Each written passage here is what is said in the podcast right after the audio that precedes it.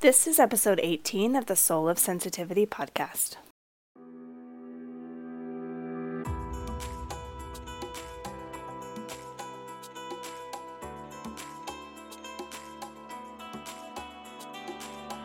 I'm Anna Holden, a professional intuitive and energy healer. I help highly sensitive people dig into the shadows of their soul to access their gifts, reclaim their purpose, and get intimate with their ultimate truth. I also teach intuitive development and mentor emerging healers through my Sacred Rebellion programs. Each week on the podcast, I explore different aspects of living a soulful, sensitive life. I'll bring you stories of other sensitive, creative pioneers, as well as my own thoughts, teachings, and tools. This is not the beginner's guide to sensitivity, but rather the place for sensitive souls to gather up their courage and pioneer their way into a life of personal freedom and spiritual sovereignty. Your sensitivity is sacred. Are you ready to live that way?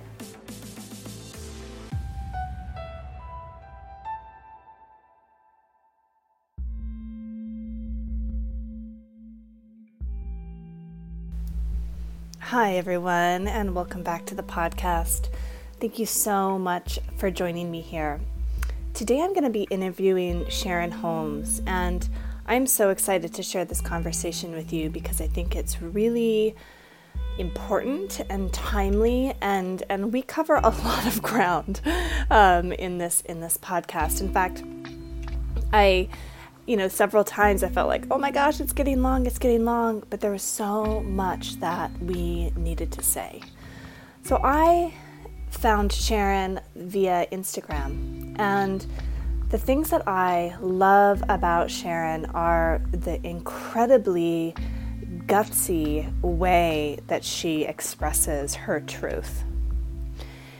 And she just became somebody that I admired for the work that she was doing in uh, anti racism work and um, calling out systems of oppression and calling out the ways in which well meaning people, well meaning white women, well meaning spiritual people could actually be part of the problem and, and in some instances are a very large part of the problem. So I started following Sharon as a way to learn and a way to reflect. And you'll see that as we get into our conversation a little bit uh, toward the end, where Sharon shares with us some of her frustration of how, particularly white spiritual leaders, have been showing up and doing a disservice to people of color, indigenous women, biracial women, and people. And it's such a great moment for any of you white women, spiritual healer people to listen. It's so easy when these statements are made to get our hackles up, you know?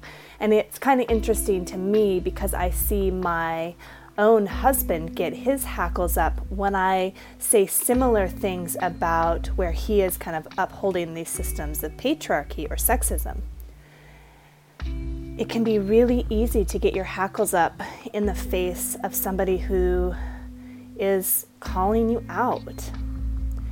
And what I love about Sharon's work is that she's very uh, specific. She speaks from her own experience. And so it's as long as you as long as we as white people can learn to, you know, get past um, our own white fragility, there's so much that Sharon has to say to us. And so I really invite you to, you know, listen to her here and then to follow her on social media and support her on Patreon because she's doing incredible, incredible work.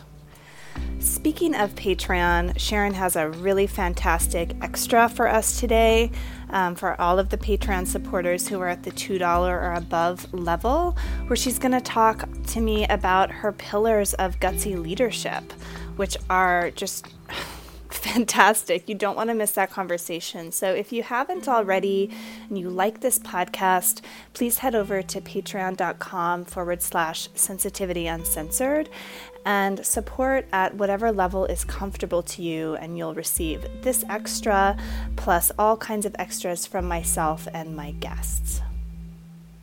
Without further ado, I would like to introduce Sharon Holmes. Her work dives deep into social justice and personal sovereignty.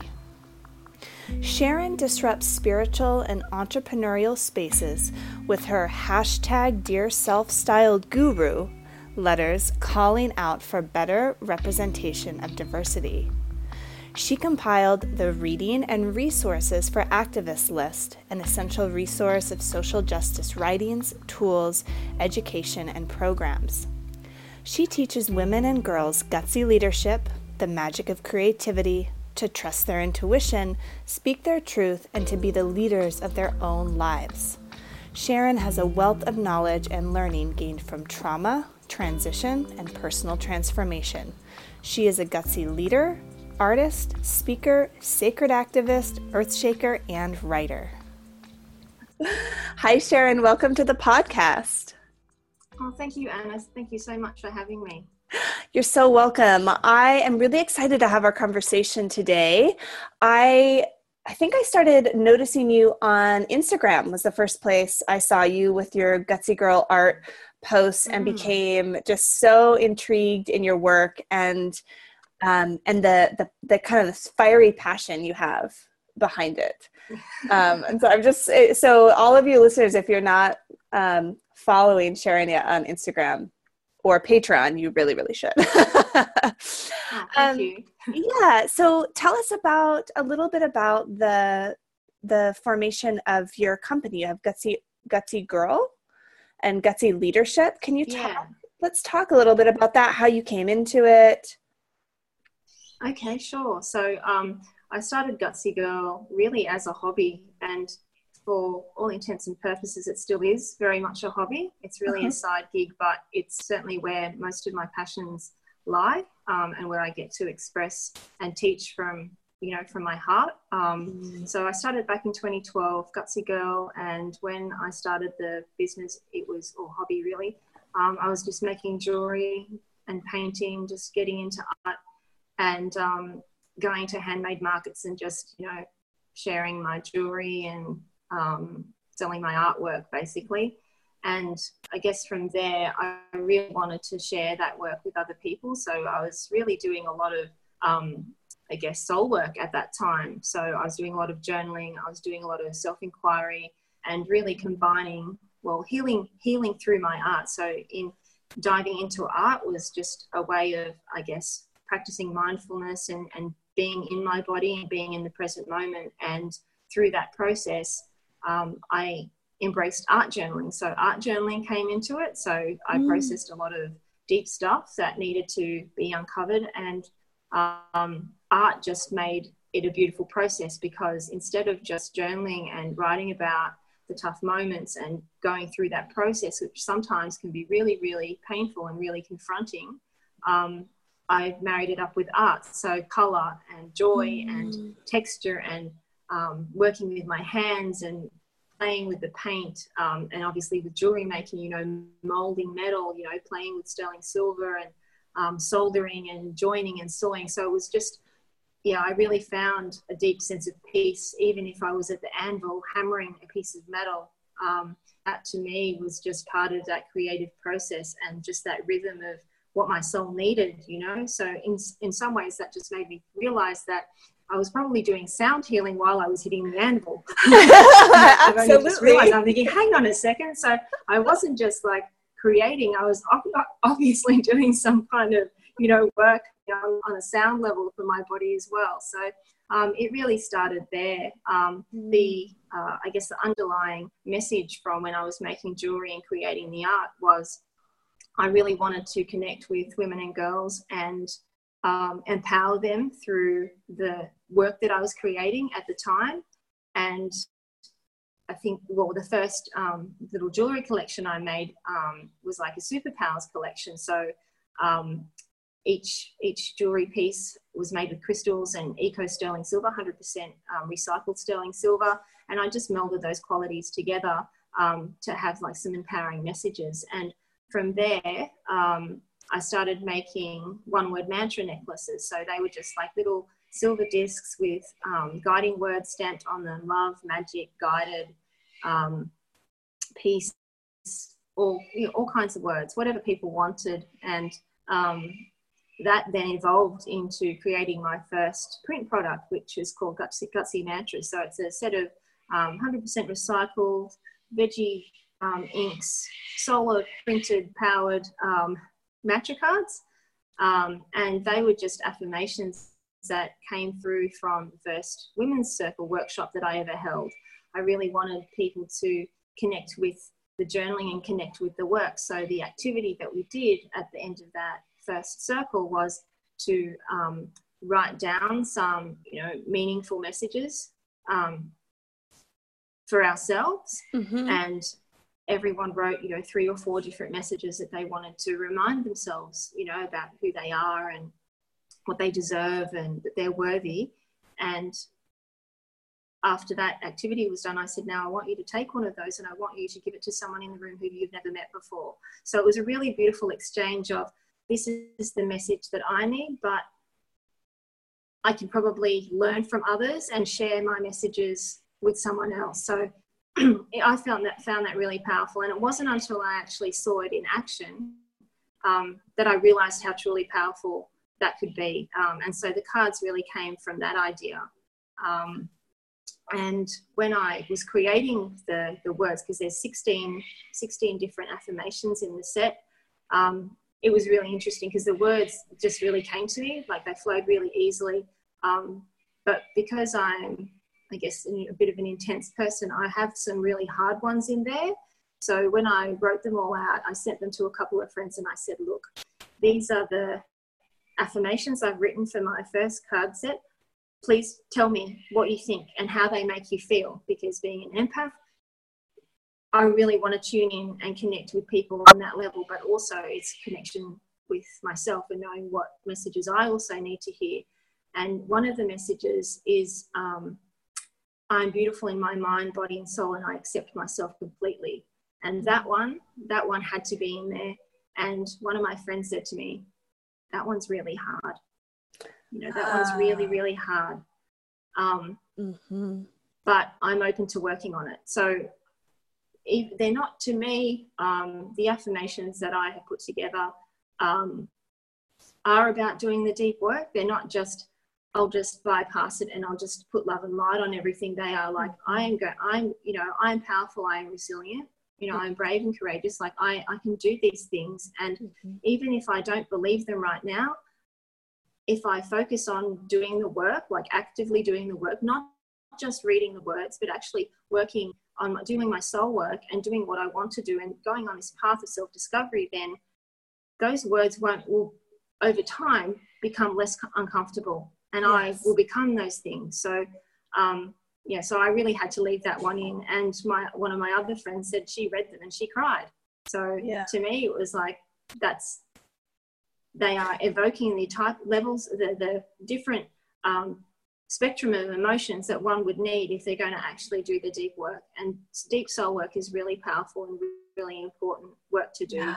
Um, if we really want to get free and if we really, really want to transform our lives. And being highly sensitive, um, there's so much stimulus around and so much overwhelm that um, I think it's important to have some tool or some practices or a little toolkit that you can just turn to and go, I can go to this and I can create peace for myself, or I can go to this practice or this tool and, you know, embody the work or get into my body if I feel disconnected. Mm-hmm. Um, so that for me has been really important because I think for a lot of my life I wasn't living in my body yep. because of trauma and because I didn't understand why emo- my feelings and emotions were so strong. You know, yep. I often felt very overpowered by them. And if I would express them with certain people, I was always told I was too much. Or, yeah. you know, you're so sensitive. Like, that's a bad thing. In yeah. today's world, what we need is more compassion and more sensitivity. And so now, instead of viewing it as like, you know, something that I have to protect myself from sharing, I share it. So um, there's so much power in being an empath. Sometimes you don't feel that, but I, I've grown to understand that you know it is a superpower. So for me, superpower is very important to bring that out for the women and girls that um, I work with. Oh, absolutely. I just love so much of what you said. I mean, I mean, my whole platform is about the superpowers of sensitive, mm. intuitive people. I mean, and and providing a toolkit and recognizing, you know, that we're not too much. I mean, like everything you just said there, I'm like, yes, yes, yes, absolutely. We've got to be doing this all over the world.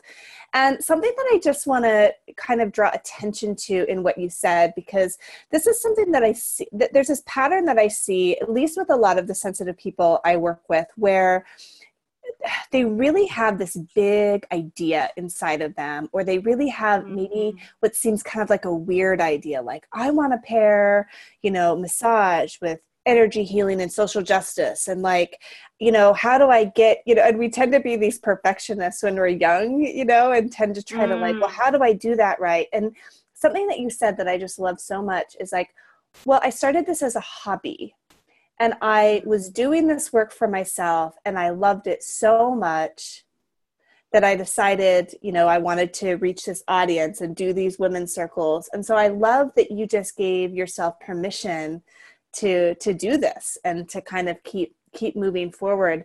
And i think i mean that's really what a lot of this podcast is about is highlighting other sensitive creatives who have done this work for themselves and how they you know how they got there. So i just think that's awesome.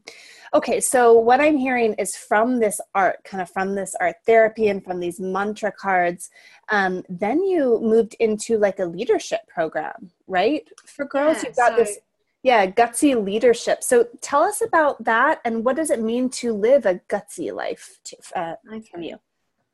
So um, the gutsy leadership really came out of um, the women's circle. So mm. I was only able to reach, you know, no more than 10 women at a time running these circles. I was running them every month um, thereabouts. And I think by the time I um, sort of went on a sabbatical and stopped running them, I'd run over 30 of these events on my own.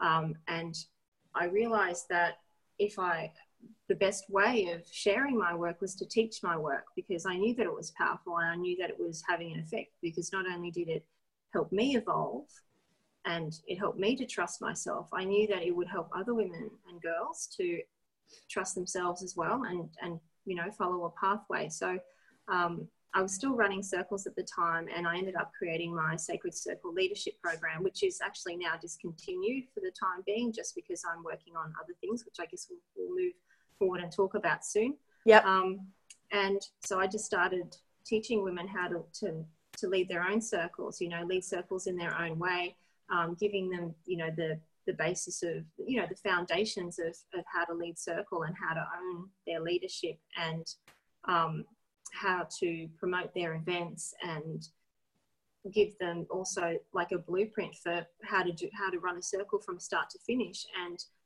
um, I provided scripts on how to write, you know, their own meditations and guided journeys. Oh. And so they were also able to just kind of pick up this document and go, okay, I'm just going to book a date and book a venue and I'll just follow the plan and I'll put my own, you know, my own um, signature on it. And um, those circles from the women that um, I've taught are still running now. So that's really powerful to Oh, know. that is um, super powerful. Yeah yeah, there haven't been loads of women, but for me, it was just knowing, just get spreading my work a little bit further so that other women could create a sanctuary for other women because it's something that we don't have a great deal of. And mm-hmm. one thing that I've written about a little bit um, has been sisterhood wounds. So yes, this this work is a way of um, bridging the gap and repairing those wounds that we have, whether we know them or not, whether they were this life or a previous life.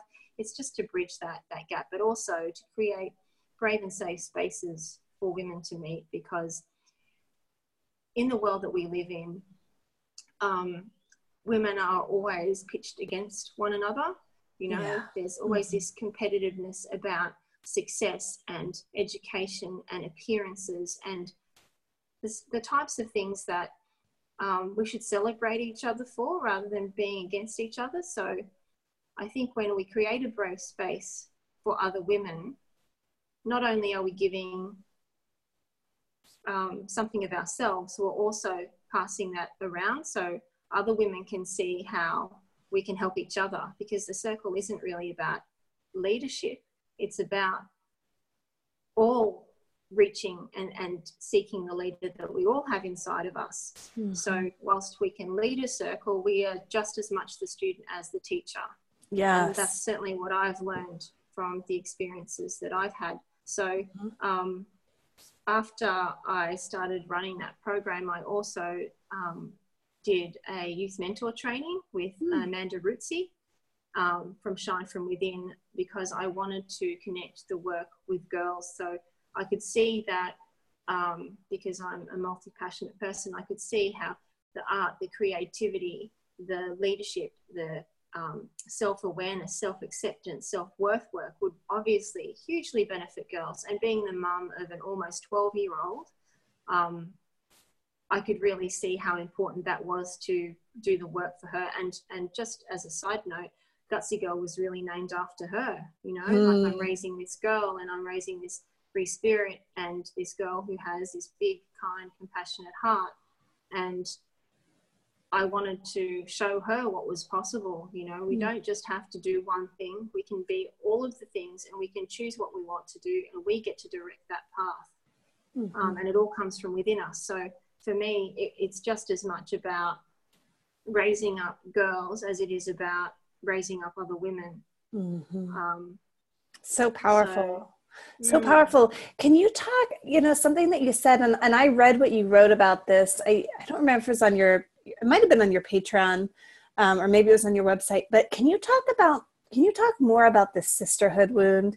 I, I think mm. I believe I know what you're talking about, and I've had clients um, come in with these wounds. But I would love for for us to dive into that a little bit more. Okay.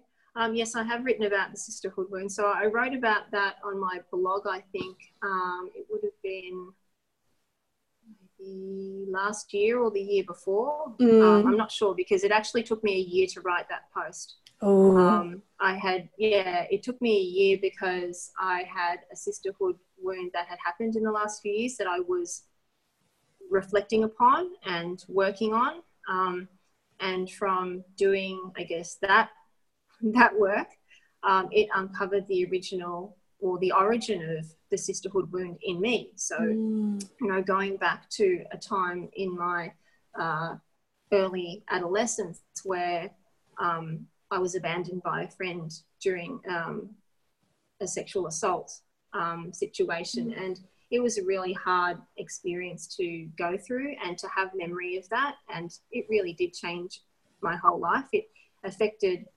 um, the way that I would have have friendships with women. It was really mm-hmm. hard to really trust and know because being the sort of person that I am, deeply feeling, um, if I connect with someone, I connect with someone, and you know, like I'm I'm loyal and and um, you know I'm a supporter as well. So when um, when I was able to identify that original wound, um, it made me really sad. It made me really sad that it happened at such a young age, where friendships and um, you know your puberty and puberty going through puberty is everything. You know, it's everything that that you know you you don't have anywhere to go and because you are still developing you know um, in all ways you um, aren't equipped to deal with those situations so in youth mentor work we talk about what it means to be a good friend and how to treat treat other girls with respect and with love. Um, but also we need to teach them about confidence and yes. self-awareness and consequences as well. But some of these concepts depending on the age group of the girls sometimes it's hard to to get them to understand. So we have to start uh, that i believe we need to start earlier with with girls um, having the opportunity to sit in circle as well whether it's with like a mother daughter circle which i've run before or it's just just girls alone just to sort of get them um, together to embrace each other's differences and also to see that um, you know that we're all connected that if we hurt another girl we're pretty much are hurting ourselves and we're hurting like we're hurting all of us really mm-hmm. um, and that's not something that we want not today you know gosh no no and i can just see how you know this this work this like gutsy leadership work for girls you know being able to teach them compassion at a younger age and to you know even start to see the the social construction around competition so that they can mm. you know choose to stay out of it would be so important you know as you were talking i just got had a vivid flashback of my sisterhood wound that happened at about that same time right about puberty and and it was true where in you know i really didn't trust women after that and had a mm. really difficult yeah. time um, yeah being in in groups of women i always I, through high school and a lot of college actually i tended to be in circles with men and i and i could and i had made that connection but i hadn't considered it such a you know, I hadn't labeled it the sisterhood wound. So that's really interesting. Really interesting. And did you, yeah, did you see how um, when you did have friendships with women that that wound was still there or that history repeated itself? Because that, I've noticed that that there's I've had the same kind of you know like I've seen the same sort of thing play out again and again in terms of being abandoned or betrayed. Mm-hmm. Um, but for me, you know, the abandonment is a core wound. It, it probably goes before the age of 14. Um, mm-hmm. Actually, it does. Um, I, I, I, guess I just want to bring this up now because I, I don't want um, anyone to think that this stuff just happens in the teenage years. Right. Um, yeah, so I recently started um, studying holistic counseling and we were talking about going back to like going back to a particular, like going back to a memory like the earliest memory that we had of, of something that, that we experienced. And um, so I decided, knowing that um, abandonment has been a very big theme in my life, to go and look and just sort of sense where that was. And I discovered that it was actually when I was in primary school. So, um, and it wasn't, and usually um, a person might think, you know, certain types of wounds, particularly abandonment, would start, start from the family, but it didn't for me. It was a friend. So it was mm. even even at that young age, you know. So mm-hmm. these wounds don't necessarily happen at the age you think. They can happen much earlier, and we don't all, always remember those younger years. So mm-hmm. um, everyone's different. Some people might not be able to pinpoint the first time, but mm-hmm. um, I was able to pinpoint the first time, and then I could see the pattern. You know. And, yeah. Yeah.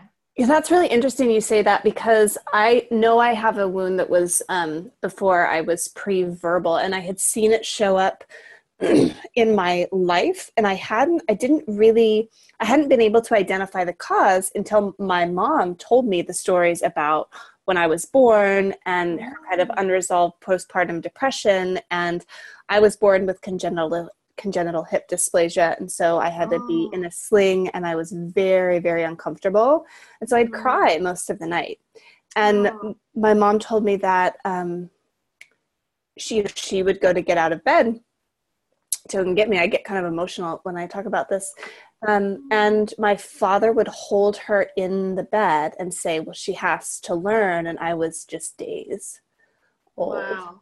So wow. I yeah. think I, I learned from a really early age that I was too much right mm. too you know too much yeah. too much to handle too much to deal with and then yeah it repeated that you know itself in i think i was 11 when the sisterhood wound kind of reoccurred and then it's been kind of um, hit and miss i've definitely had friends um, where that has happened and i've been abandoned um, and there have been others where it seems like the I don't know that the energy of the agreement that we enter in on is just different, if that makes yes. sense. And I think yes. part of that is that I don't know if we're both at a more similar place or an open place or something like that, but those don't tend to, to end that way. So I haven't really um, dug into that more than that but mm. um, yeah I, i've definitely noticed having kind of cycles of like a really good friend kind of like that best friend was when i was little and then being completely abandoned by them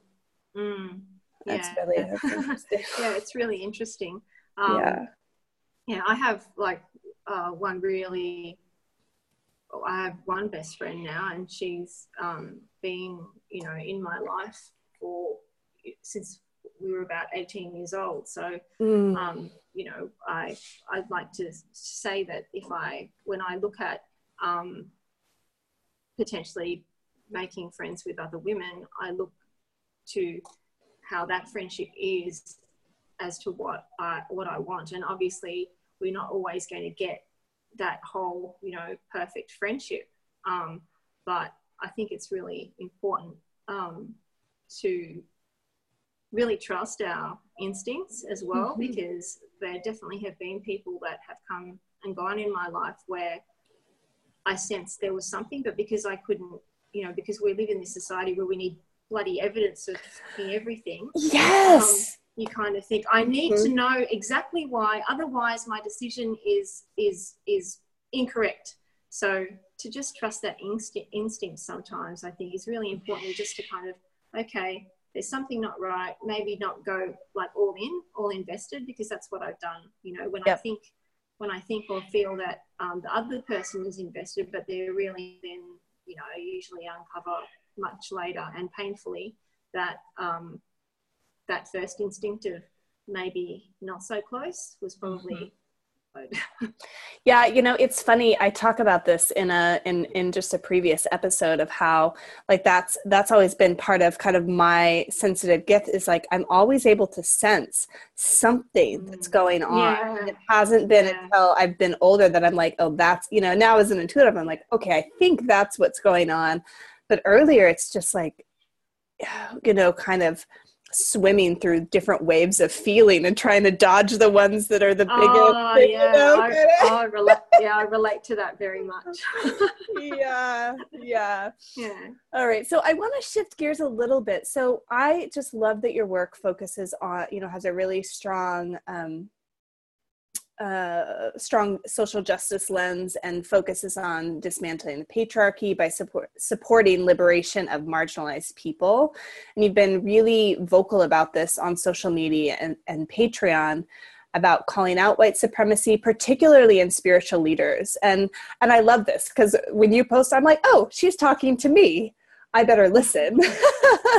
um, so we talked a little bit about this before we started the recording, but can you talk more about your work in this area and then specifically like, you know, what has helped kind of compel you to be able to speak out and make these powerful calls to um, white women leaders to do better? Okay. Um, well, it's interesting because I recently unpacked where it started from because I couldn't really see where, like, like I knew that um, justice was something that was always important to me, mm-hmm. um, even from you know even from a young age. Probably it stems right back to my first experience of racism when I was seven. So I still remember that experience and um, feeling helpless. I still remember the name of the kid and everything, and it's um, and how when we were later on in high school, he he was st- he was he was worse towards mm. me um, because he had a group of friends that were also um, like that. And um, for me, when I started to reflect upon like what what what got me here to talking about what I'm talking about and writing about what I'm writing about now is um, I've gone through a lot of stuff. You know, I've, I've mm. lived a pretty full life and but I've also experienced a lot of trauma alongside all those good times. And I've also had to make my way in the world and grow up in the world knowing that um, I'm pretty much fucking invisible you know? Um, and I think that's an experience that a lot of people have when they um, are not white. Um, I'm biracial um, and I just grew up not seeing me anywhere you know, yeah. I remember I was actually I actually shared with a friend just recently that the first time I saw someone on a magazine cover that kind of looked like me was when I was about 14 years old, and it was a teen wow. girl magazine, and it was a biracial model on the cover, and that was the first time I'd actually seen anyone that looked like me. Um, and that was that was just you know at that age, you know, someone who was you know just maybe a couple of years older than me.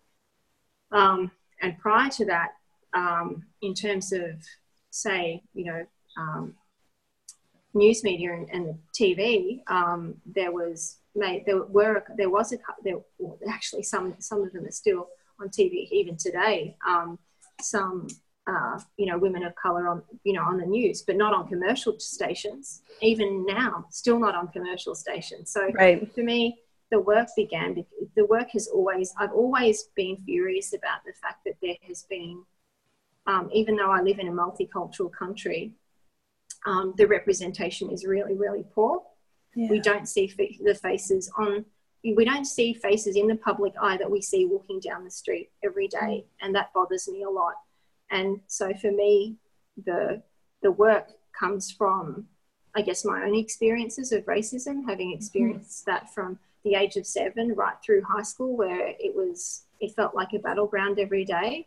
Mm-hmm. Um, and then um, I guess being you know someone who's been in like the creative spiritual community for the last you know six years or so, realizing that there is a huge disconnect with the work they are doing, and where I fit into that and where people, um, where Black people fit into that, where Indigenous people fit into that, where all people of color fit into that. And so it was actually during, after a time of experiencing, um, you know, significant trauma where I started to see that their work wasn't for me. That no matter how hard I tried, um, their work wasn't working for me because their work did not address the problems that I had experienced growing up. They did not, they did not um, deal with what it's like to be marginalized. They did not deal with racism as being um, something that really affects your identity and the way you are treated and the way you are spoken to. Um, and I still remember like being maybe 11 or 12 years old and I was getting on the bus with my mum and this man who was uh, like I don't know, I can't remember how old he was. He would have been older than my mum, and he, you know, racially abused us on the bus. And um, because I already knew what this shit show was like, even at that that that age, I said that he should shut up and not speak to people if he didn't have anything nice to say. So for me, I've been fighting for a long time. Yeah. Um, but I've only really, after doing all of this work over the last number of years, doing deep soul work, where I've actually felt like I can break my silence and say something about it. Um, because, you know, I've got nothing to lose now. You know, I've gone through a lot of trauma, um, more than my fair share.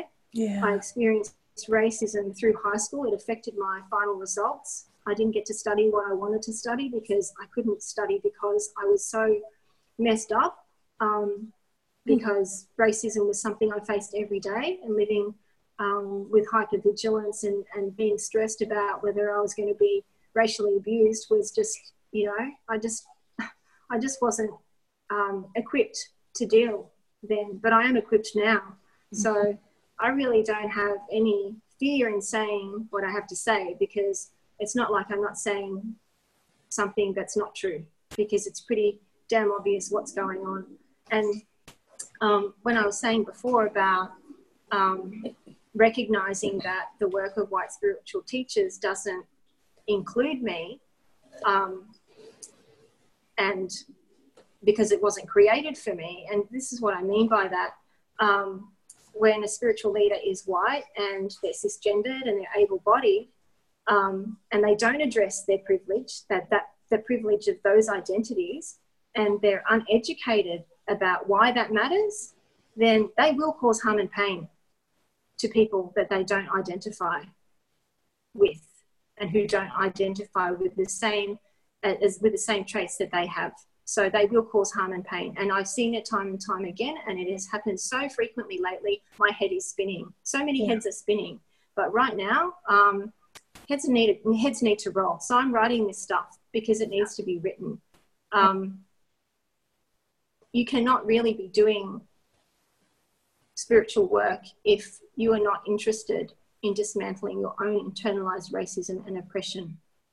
Um, how, like, if you are the sole benefactor of white privilege, which is born from white supremacy and is, comes from the oppression of marginalized people, how can your work be for people of color? How can the work be for people with different gender identities? How can the work be for diverse bodies when everything there's thin privilege, right? Absolutely. Um, yeah, and yeah. and and pretty woman privilege and Yes, yeah, looking wealthy pretty privilege and yes, yeah absolutely. There's so many identities that hmm that are model We see them that we see the most successful people, particularly in the spiritual com- community. They all they all look a particular way. they look the same they all look, they look the, same, They yeah look the same, right? Mhm. So, honestly, how can their work benefit, aid, transform, or be helpful to the rest of us? Mhm. How? Mhm. Um, Mhm. and it's my belief that if white spiritual teachers are not seeking education on social justice issues, um, and they're not paying people of color to learn about the way they are raised or the way that um, they are in a position of privilege, then how can they sell us anything? How can their work be of value to us?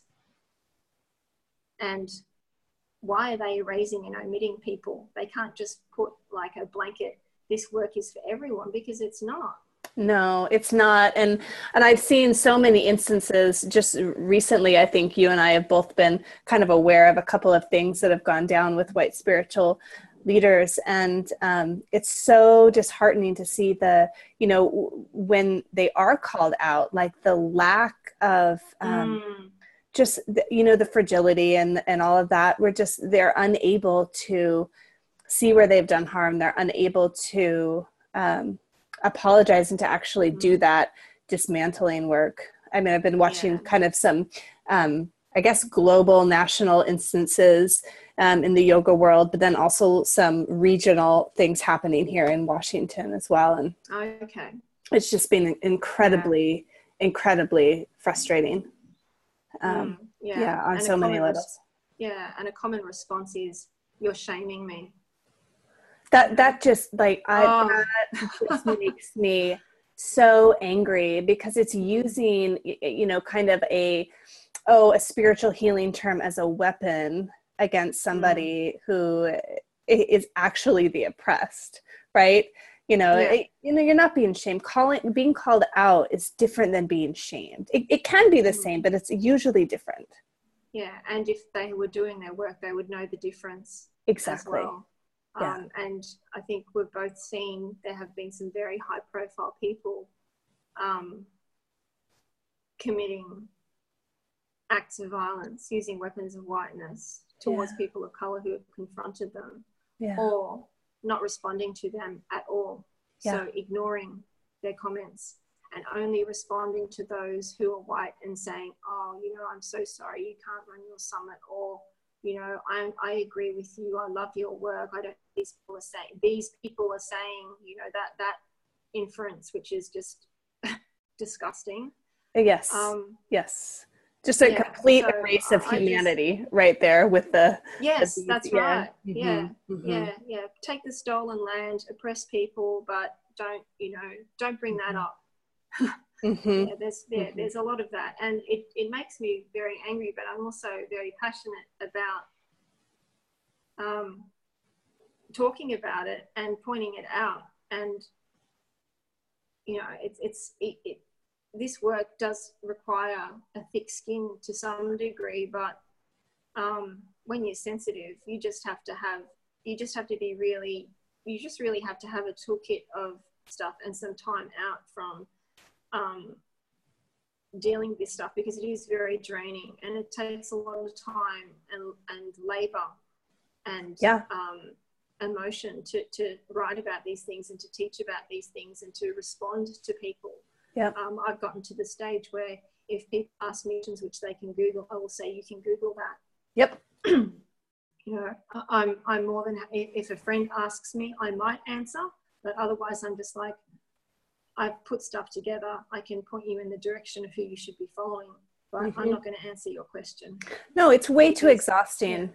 You know, and and something that one of my mentors said one time is that, you know, if we're all, you know, you and I and, and whoever else, if we're all kind of in this plight together, you know, to to to work with for the freedom of all individuals, then you know and we and we have enough of us then you can take a break for a day and i can pick up the slack you know That's right. Yeah. but you and other you know marginalized people is you need more of us you need more white people doing the work and so mm. you you need more of us because i mean as you said you're tired and you've been doing all of the work for how long and us white people have been mm. benefiting from you doing the work and not having to do it ourselves right um and so anyway i just feel in, in part of what i feel at least in, in trying to do my work is is much more of a responsibility to try to amplify voices you know like yours that are super super powerful and have been um, you know shut down more than someone like mine with my super white appearance um, um, and and to try to take more responsibility hmm. yeah. um, and I guess I have, you know, some other, I guess some other questions around, um, you know, white spiritual teachers that yeah. clearly are not interested in inclusion because how did we get to 2018 and um, we have people haven't like marginalized people haven't been considered? Like it just it just doesn't yeah. make any sense. Um, so for me like my work is a lot about, I do a lot of personal research um, on representation and, um, and trying to see how people can do better in terms of inclusion. So when I think about it, um, why are white people not doing the work, particularly if they're resourced? Because if they are in an influencer or thought leader type position, they are resourced. They can they can hire consultants, they can pay for programs, they can do the work. So if they're not doing the work, and sure, right now there might be people doing the work, but they're just not ready to say what they're doing, and that's fine. Mm-hmm. But I, I would think that if someone is doing the work, there would have been some indication prior to now because they would have been saying stuff about Black Lives Matter they would be saying something about, hey, I'm in the speaker lineup and there's 20 white people here and one person of color or one disabled person or one person with a different t- type of body. Like, wouldn't, why aren't they speaking out about that kind of stuff? Because that's where they can make real change. Because they can say, hey, you know what? I think your lineup needs to be more inclusive. Like, why, why is it the way it is and why is it still like this? So, if they're not asking those questions, I want to know why because yeah. it's yeah i want to know why they aren't doing something when they have they're in a position of power um, and mm-hmm. if their role and their ethos is to help people you know um, achieve a sense of self-empowerment and to you know find the power within then why aren't they actually doing more about it than just talking and speaking and selling books. Mm-hmm. Absolutely, you know, and it actually that that makes me kind of circle back to what you were saying earlier about how we raise girls. You know, because mm. it makes me think that it makes me wonder you know you're asking that question it makes me wonder like huh like are these spiritual teachers kind of doing spiritual things but then still running off of this these old programs of competition and um, you know mm. within circles where it's like if you're still running off of that childhood um, this is how we treat other women other people competition which means you haven't done the healing of that work and then you're like doing spiritual things. You see what I'm saying? Like it's just kind yeah, of a, yeah. a question I have. Yeah, it's mm. disconnected. Mm. And so yeah. it, it makes me think that, you know, the work that you're doing is just even that more important. So so it sounds like those are a couple things that you would like to see, you know, in the realm of spiritual leadership and coaching to be different. Basically for white people to speak up more and say, "Hey, why isn't this mm. more representative?" I'm curious what else you'd like to see if you want to share with that with us.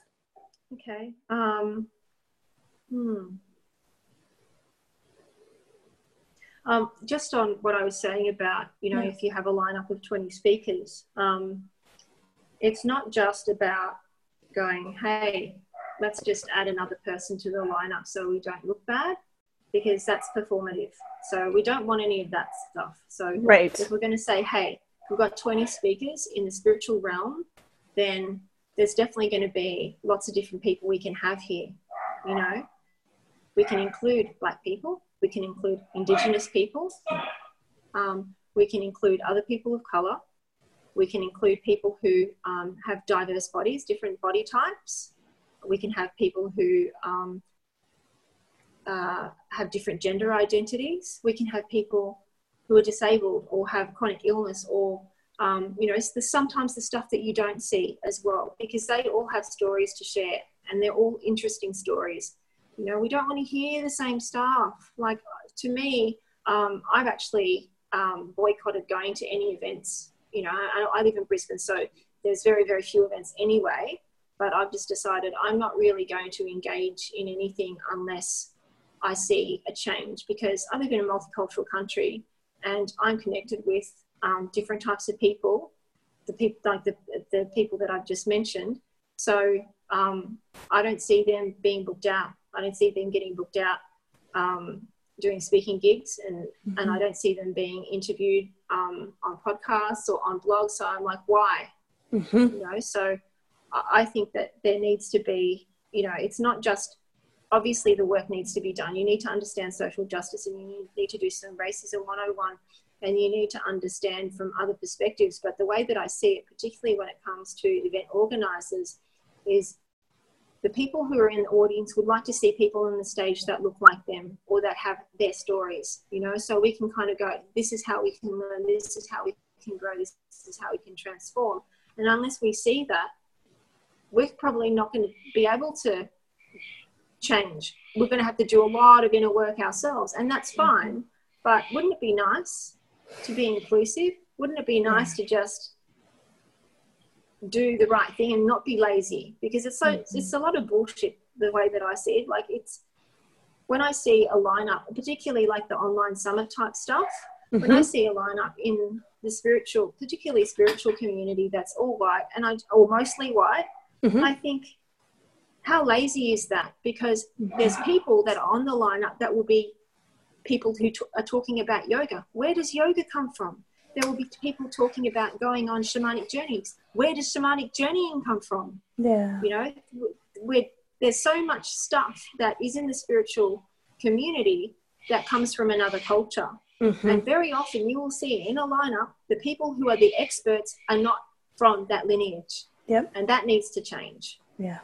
Absolutely. So, yeah, I, I just, yeah, I, I find it, um, yeah, like I said, I find it really lazy. It makes me think, how can you be so, how can you so poorly research something? You can't just always invite your friends. That's boring.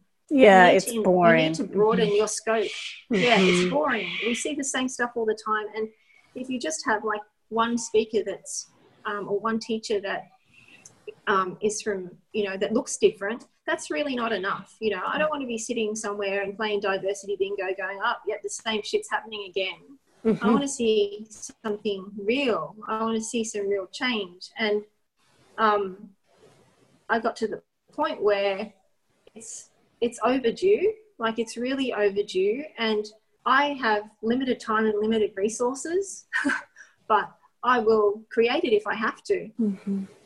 Yeah. And it's it's you know going from zero to trying to create something amazing that's current that is diverse mm-hmm. um, and i would really like to see some real change but i know it's not an overnight process i don't really want to see anyone overnight creating something because that to me that, that becomes perf- yeah that. that. becomes yeah. performative again yeah. yeah. yeah that's right and you really have to do the work you know like we're in like activism programs and that kind of thing mm-hmm. um, you really need to understand the concepts and what it means and, and how, what it's like for the other person in order to be able to talk about it. Because I have heard some people having public conversations and it's really disjointed and awkward because they have not been speaking or learning from the people who know. Right. So there's that that element as well and be really careful about what you speak about and that doesn't mean be quiet until you have like a phd in the stuff it just means talking about it and sometimes saying, you know what, if I have this wrong, please let me know. Exactly. And being willing to accept that it's going to be uncomfortable if you make a mistake because I know I've made mistakes. Absolutely, and, and there like are some things that I don't Yeah. know. Mhm. so I'm not perfect, but Mhm. I show up, and and I guess a lot of my work is about if I make a mistake or if I say the wrong thing, I'll learn and I and I will go and do the research. I won't go, Mhm. hey, explain this stuff to me, because um, that's not their job. Yeah. no, that's that's that's not right. That's wrong. Nope. Go and investigate and do the work, and don't expect people to do shit for you for free because you know. No, no, absolutely, absolutely. Yeah, I mean, that's one thing I've become really clear on is I'm going to make mistakes. I'm going to have blind spots, and I need to be okay with the discomfort of being called out and and have a practice of self-reflection, of doing research, of understanding what happened, and of changing the behavior. You know, it, it- and it's pretty to me. It's it's kind of like relationship 101 you know but in in kind of a a, um, a broader context you know it's like you do something wrong right you care so so you say i'm sorry you understand you Mm. know you go do your research what did i do wrong come back change your behavior you know Yeah, that's right. And don't get defensive when someone tells you that you did it wrong or you said it wrong. It's just like, okay, you know, like when I know, I know. And also, it's it's just you know, once you do know and once you have done the research, it's about putting that into action as well. Um, because you can do all the reading and you can hire all the consultants that you like, but unless you actually show up and do the work thereafter, um, no one's really going to believe what you're doing. No one's really going to trust that that you are doing the work or that you um,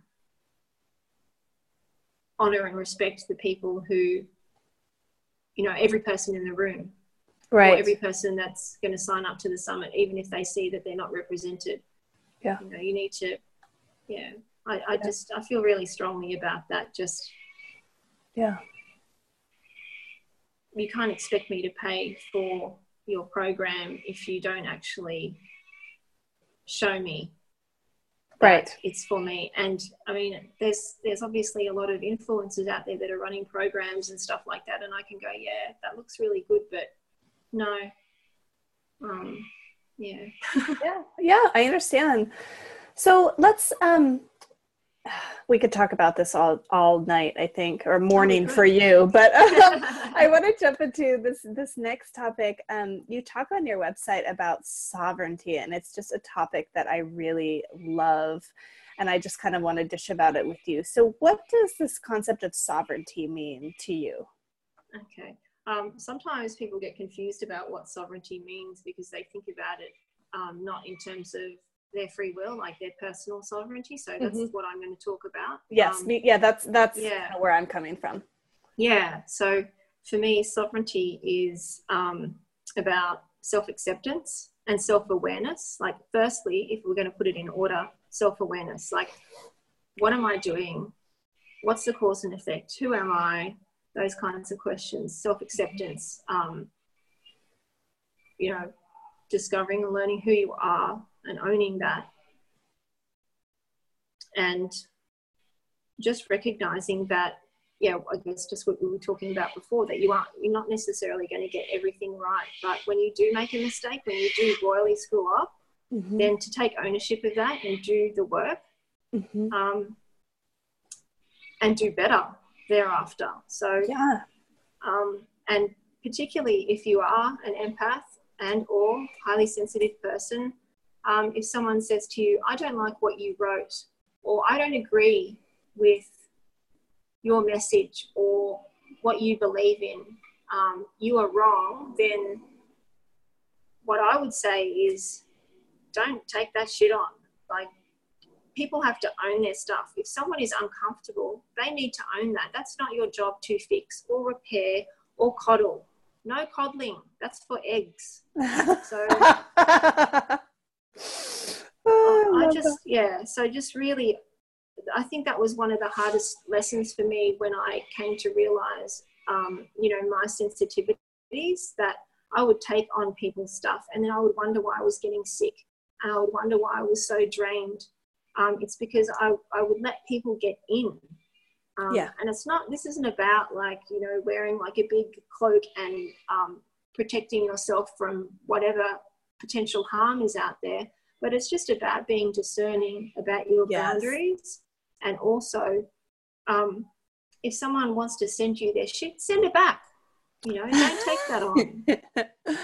Absolutely. I mean, yeah, yeah. yeah, and, and kind of like, you know, moderated with what we were just talking about before, what I kind of like to do is like look and be like, is there something here for me? Like is is any of this information actually for me or is this just about them? Yes. You know what I mean? It's like, is yeah. there actually something here for me, or is this just like a projection of discomfort? Yes, being put yeah toward yeah. me. Yeah, there's a lot of projection. It's it's almost what I've noticed is there have been times where I have written about certain things, and people are offended because they maybe have um, used certain phrases that are just really unacceptable um, and they will try and battle with me. They'll try and sort of negotiate or play devil's advocate with me and say, "Oh, but that's not what the word means," or "I don't, I don't see how my use of it is bad because I do all of these other things that are so not related. Um, I'm a good person. Um, you know, why are you being mean to me by writing this stuff that makes me feel bad?" I, I, I get that. I, I get that, and I, I sometimes think what is wrong with you? Like, yeah. I'm not gonna, I'm not here to make you feel better. Like, hello, mm-hmm. I'm not here to make you feel better. If mm-hmm. it makes you mm-hmm. feel uncomfortable, then that means you need to go away. Yeah, I, about it. Exactly. The correct response is, "Thank you for showing me where my work is." You know, mm, yes. Mm, thank you for showing me where my work is. You know, I, I've seen I, so much of this has come up for me in the last few years that I've done my work, and I'm like, you know, because I've culturally appropriated, you know, I've used some sage and I've done this and that. And mm-hmm. I was mm-hmm. like, oh, thank you. I've got some work to do around that. Thank you. You know, and I think when we're really, really in this, if we're really looking for sovereignty and if we're really searching for this personal freedom, then we want to know where the next bit of work is, even if it's uncomfortable. Mm. Yes, you know? that's right. And, and we can acknowledge, like, oh, that's where I have some work. Okay, well, it's going to be uncomfortable. Thank you. I'll go and do that. I'll go and do that now. you know, yeah, that's what I would love to see yeah. more.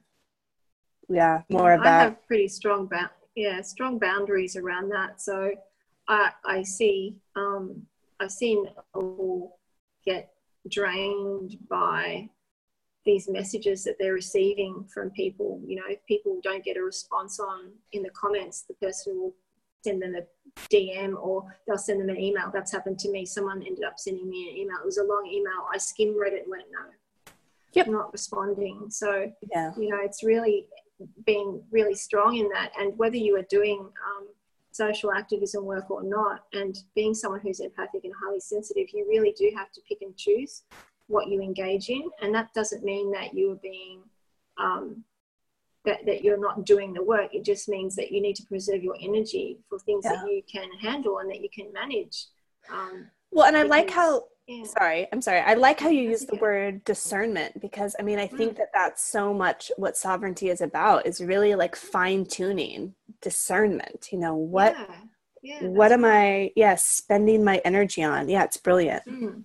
So, yeah, so even if you're not doing this kind of work, even if you're just trying to get by and you're living your daily life and you're trying to do maybe some spiritual development work or you are trying to understand yourself better, you know, understand your sensitivities and, and that kind of thing, and you start to recognize that sometimes people over ask, you know, they want too much from you. You can say no. You know, that's being sovereign. That's kind of saying, you know what, I don't think I, I, I don't think I'm the person for you, or I think you need to do that for yourself, or I'm not resourced to do this for you mm-hmm. because this is your work. And people won't like that. People won't like that, you know. Um, well, I, people yeah. latch onto you. I say that all the time. I say, you know, when you are really taking care of yourself, people are going to be disappointed. Yeah, and, absolutely. and that's yep, just how it's going to be, you know? So yeah, get, yeah. get used to being okay with that. Mm, yeah. yeah, and and get used to telling people that when you say no, you mean it, and there's no discussion here. You know, yeah. it's a complete sentence. You know, that's right. It's yeah, it's it's not easy. It's quite hard. I, I know. I, I know this can be quite difficult for, for much younger people as well. Mm-hmm. Um, because there's like a, always, you know, other kind of things that might be going through their mind. And I know that this happened to me uh, when I Mhm. was younger, that um, I just wanted people to be happy. So Yeah. rather than stand up for myself, I would just, you know, I would just like let it go, or I would just do what they wanted. And ultimately, you don't want to learn the hard way. You don't want to learn that, oh, this is how it feels when you don't, you, when you're not in your power. Like you Yeah. obviously have to have those disempowering moments before you can feel comfortable stepping up. But um, there are situations that I've had in my life where I wish I had just left, Mm. but um, and know that I would still be okay. So that's what I would like to say that um, just you will be okay. If you say no and the person doesn't want to have anything to do with you anymore, that's fine because they were never in it for you. They were in it, they were with you, your friend, you're in your relationship with you because they got something from you and it wasn't reciprocal. Yeah. Oh, all right. Well, we're going to have to start wrapping it up, unfortunately. This is such a Mm. great conversation. Um, I always love to know, like, what do you do? You know, what do powerful spiritual women do when you're not leading and gatekeeping? What do you do in your free time, Sharon? Gosh, you really want to know? of Oh, course I do. Ah, let's let's de- demystify our gatekeepers, you know? this is, this is going to be really telling, I think. Um, well, as I mentioned earlier, I do I do um, have a job. So um, yeah, I do work in a in a global company, um, and I've been doing um, sort of specialist contracts work for a long time. So that's what I do in my daytime gig. Um, in my spare time, um, I spend time with my family. So my husband, my daughter, and our dog, who's an Italian greyhound. I always share photos of him because he's very cute. We also look after other Italian greyhounds. So we've actually got a couple staying with us at the moment. So it's a bit, um, it's a bit crazy town upstairs at the moment. the three of them, the three of them are using the house as a racetrack. Um, Uh, mhm. yeah. So uh, what else do we do? Beach time, pool time. Um, I my way of unwinding is to usually watch episodes of Supernatural. Um, Oh, yeah, that's a and good one. Yeah, yeah. So yeah, I, I'm yeah, I love Supernatural and I love watching Buffy, and I actually do like also the Vampire Diaries. So I'm yeah, I love the vampire. I just got stuff. hooked on the Vampire Diaries. I'm right there with you? you. Yes, yes. I have a client who had been Oh talking about it for years, and I needed a new show. And like, oh my god, it's just, it's like ridiculously wonderful. I love it. it's so funny because I, I was so resistant. I was so resistant to it because I was like a huge, you know, from the 90s and early 2000s, huge Buffy fan. You know, nothing compares to Buffy. What are you saying? There's this other show. I was like, what? They look too perfect. And then I was like, whoa, this is good. Yeah, I know. know? I know. Yeah. Oh, I love it. I love the little Yeah. confessionals. Thank you. So, all right, to Mm. finish this uh, this up, Sharon, um, do you want to tell us a little bit more about um, any programs or offerings or ways that listeners can support you right now? Sure. Um, so, for anyone who would really like to do more work in the realm of um, social justice and social activism, I have a free guide that um, is being updated at the moment and will be sent out to my list very soon. Um, it's the Reading and Resources for Activist Guide. So, it's a compilation of um, articles, uh, links to links to articles, books, programs um, that you can sign up for, where you can get educated on activism um, and intersectionality and various other things. So um, that's going to be that's about 20 pages long now. So there's a lot of information in there. So um, and there's quite a few people in there whose work that I've shared that I support on Patreon. So you can also find me on Patreon where I am cultivating um, an art, activism, and conscious leadership movement. Um, and depending on whether you want to be part of that community or not, there are some uh, public posts so you can get a, a, taste for what I like to write about and what I talk about. And um, if you join my exclusive community, you get exclusive Patreon, uh, Patreon content that only you get to see. Um, I've got a few ebooks coming out that will go to patrons. Um, I've got like a lot of articles. I've been writing quite a lot lately. Um, and I've actually got a giveaway that's a Patreon only giveaway that's um, I'm launching in April. So if you join um, very soon, you might be able to be part of that.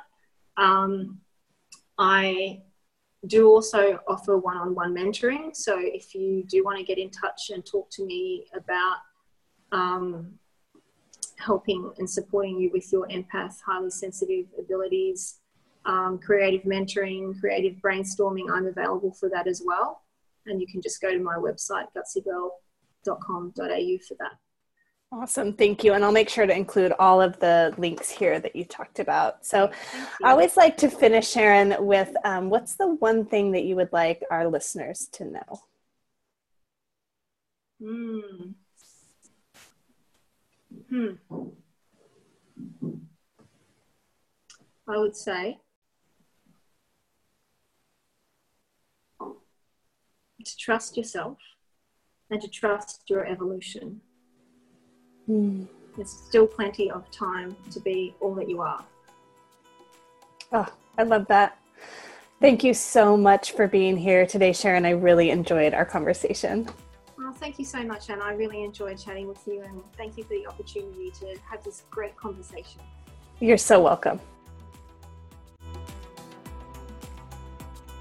For information on everything shared here, including show notes and links, visit www.sensitivityuncensored.com forward slash soul of sensitivity.